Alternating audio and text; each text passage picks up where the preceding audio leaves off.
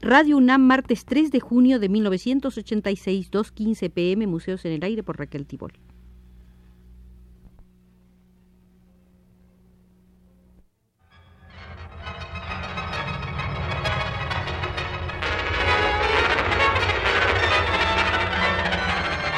Museos en el Aire.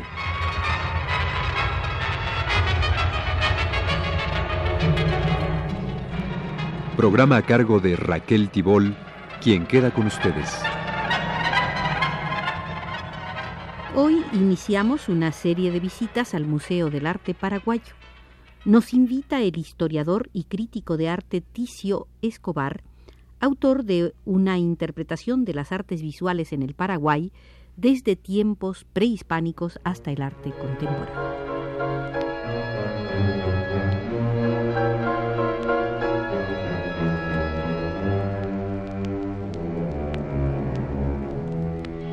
La Guerra Guazú, la gran guerra desarrollada entre los años 1865 y 1870 por Paraguay contra la Argentina, el Brasil y el Uruguay, al haber devastado el Paraguay en instituciones, destrozado y saqueado prácticamente toda manifestación material y exterminado casi el total de la población masculina adulta, cortó profundamente la continuidad de los procesos culturales paraguayos y abrió un abismo tajante en el quehacer colectivo, sorteado solo por la inercia centenaria y obstinada de manifestaciones artísticas populares que pueden ser recogidas casi siempre solo por mujeres, como la cerámica y los tejidos.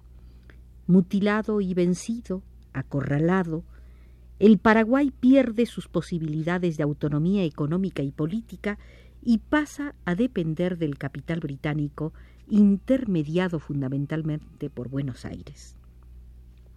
El Paraguay, aislado en su mediterraneidad, enclavado en la cuenca del Plata, en una situación geopolítica en la cual sus ríos, su salida principal, desembocan en Buenos Aires, de hecho, dependía de ese puerto que tenía el control de la región y constituía un inevitable sedazo en su contacto con el exterior. La creación artística iniciada sobre las ruinas de la guerra Guazú comienza a desarrollarse fuera de las preocupaciones del Estado sin el apoyo de una burguesía local y desvinculada de la práctica popular. Nace y crece marginal como el arte mestizo colonial y como la genuina producción estética del siglo XIX, pero desconectado de ellos. El proceso de la plástica está desde un comienzo tanto separado de las otras manifestaciones culturales producidas entonces en el Paraguay, como aislado del quehacer estético latinoamericano. Además, el considerable retraso del desarrollo paraguayo en relación a su entorno regional condicionaba un notable rezago de la plástica paraguaya con respecto a la latinoamericana. Este hecho aparece bien claro puesto que la cultura paraguaya debe comenzar prácticamente desde cero su proceso al terminar la guerra Guazú y la posibilidad de que él mismo exprese y simbolice sus propias condiciones se posterga durante varios decenios por el largo tiempo que supone reponer las generaciones perdidas y asegurar formas capaces de una posición crítica ante la dependencia.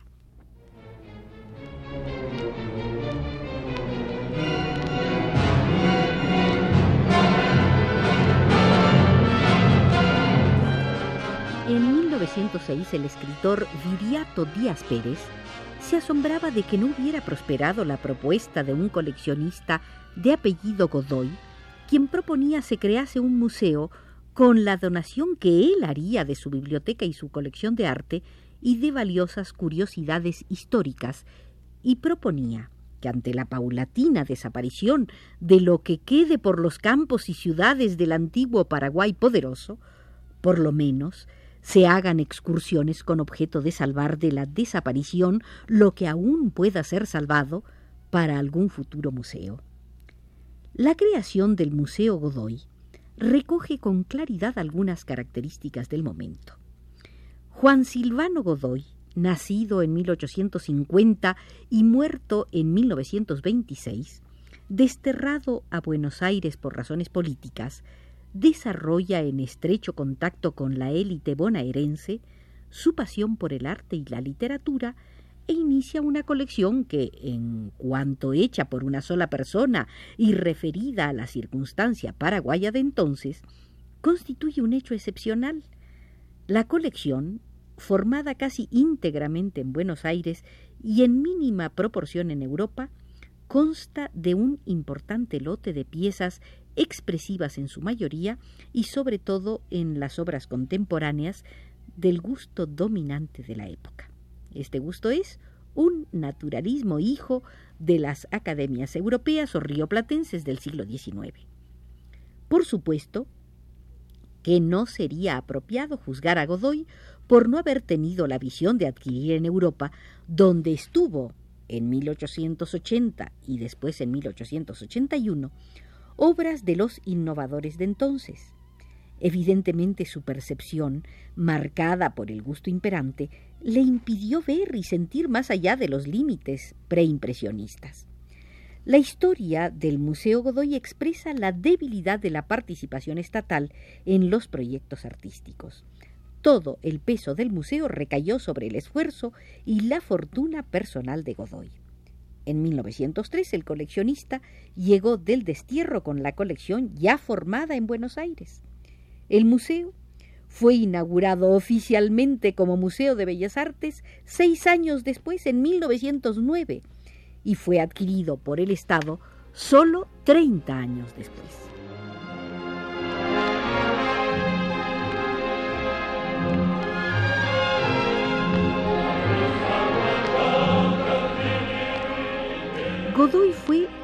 Excepción difícilmente una élite debilitada por la falta de integración y la sujeción a intereses extranjeros podía constituirse en sostén de prácticas artísticas. La creación pictórica careció de la fuerza suficiente como para sacar ventaja de las particularidades sociales y además se aisló de la práctica popular. Las bellas artes surgen en el siglo XX paraguayo sin ningún canal comunicante con la rica tradición del arte popular.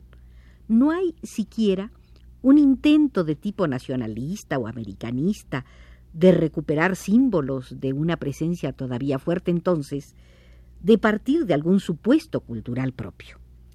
La falta de un apoyo orgánico de los sectores de poder estaba en parte subsanada a través de las conexiones sociales concretas de los artistas si no existían instituciones sistemáticamente encargadas de mediar entre la práctica artística y el público, si no se dieron casos de mecenas que sostuviesen dicha práctica, de hecho, no pocos miembros de la clase alta de Asunción ayudaban a los pintores, a quienes muy probablemente conocían en forma personal, comprando directamente de ellos paisajes para decorar sus viviendas o retratos de familia pintados por encargo, lo que habría un mínimo espacio para la profesionalización.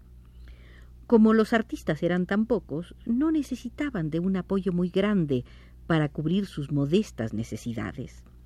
Los primeros pintores paraguayos, aunque provenían en general de sectores pudientes, tuvieron una existencia austera y aún pasaron serias dificultades económicas.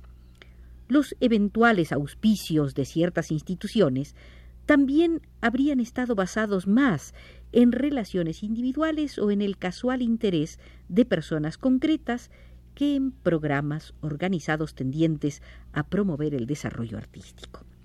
Pero los pintores tenían además la alternativa del magisterio, usado por casi todos ellos. En general, la enseñanza del arte era planteada como el complemento de una educación social adecuada, especialmente para el sexo femenino, carente entonces de muchas oportunidades de formación. Gran parte de las discípulas de los primeros maestros estudiaban pintura como estudiaban francés o piano, como una forma de adquirir cultura general.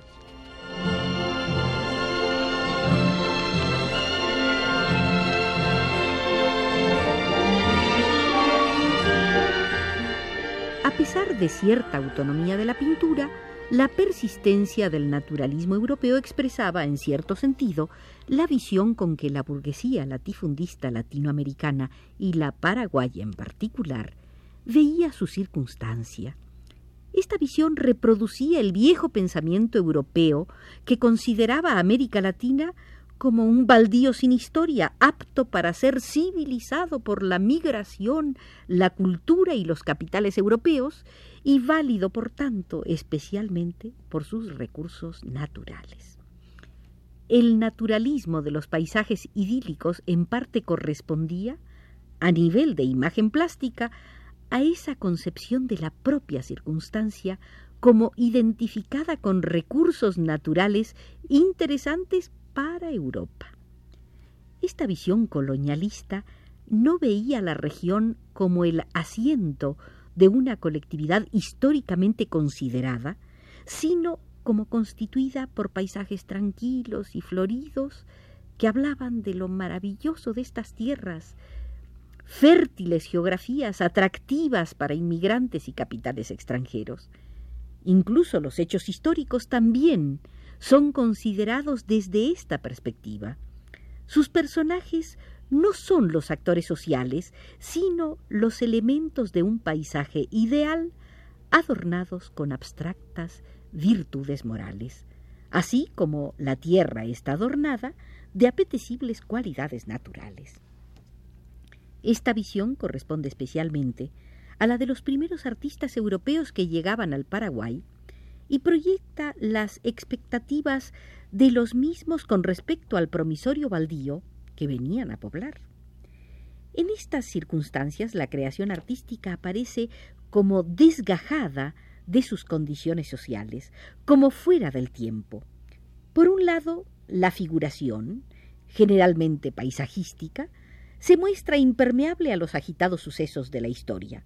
Por otro, no existe en casi 40 años un cambio formal apreciable. Los mismos presupuestos estilísticos permanecen idénticos e inmutables. La pintura de entonces no acusa el discurrir histórico, no registra cambios ni tensiones.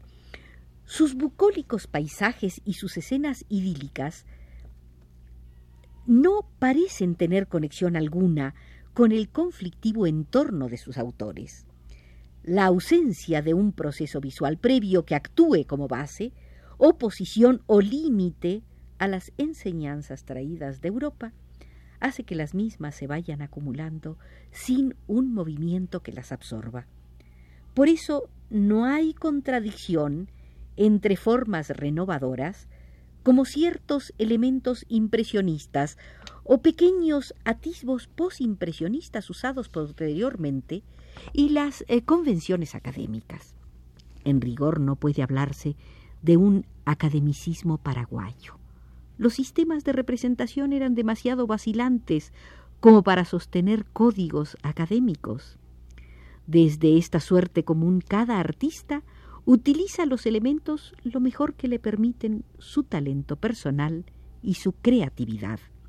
Muchas de sus obras entran dentro de lo que puede ser considerado como buena pintura, pero en general corresponden a poéticas rezagadas y están amenazadas por el riesgo de amaneramiento y el desgaste que conlleva la larga repetición de los temas y de las formas.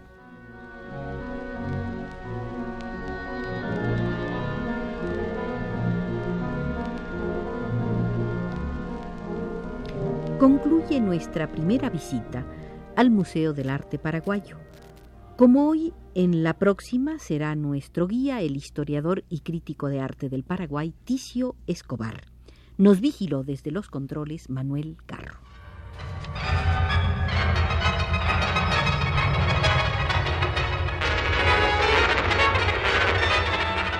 Este fue Museos en el Aire.